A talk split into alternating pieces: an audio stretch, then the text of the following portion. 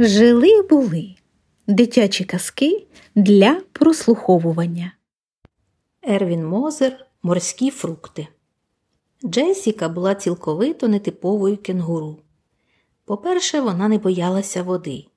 По-друге, якось у неї виникла неймовірна ідея посадити на морському дні фруктові дерева. А сталося це так. Одного дня Джесіка прийшла до двох кішечок, які також не боялися води. Їх звали Лариса і Пія. Вони жили в будиночку над морем і видавали на прокат пірнальне спорядження. Джесіка попросила навчити її пірнати.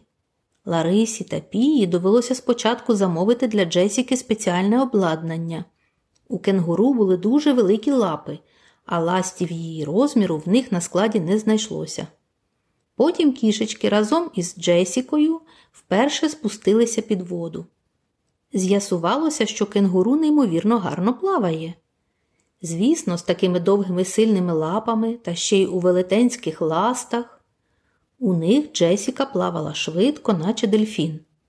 Троє плавчинь щодня по годині тренувалися пірнати. Вочевидь, тоді кенгуру й придумала свою ідею з морськими фруктами. Свідки розповіли, що під час кожного занурення Джесіка і обидві кішечки брали з собою розсаду і саджанці фруктових дерев. Ніхто не розумів, навіщо. Фрукти на дні моря?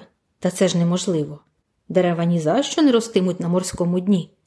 Однак якось восени котик Флін і мишка Мелані вийшли в море своїм підводним човном туди, де зазвичай пірнали кенгуру й обидві кішечки і на власні очі побачили там підводний сад.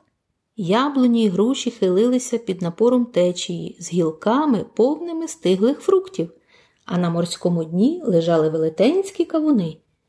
Які ж були на смак ті морські фрукти? Мабуть, трохи солонкуваті, однак мали бути дуже-дуже соковиті.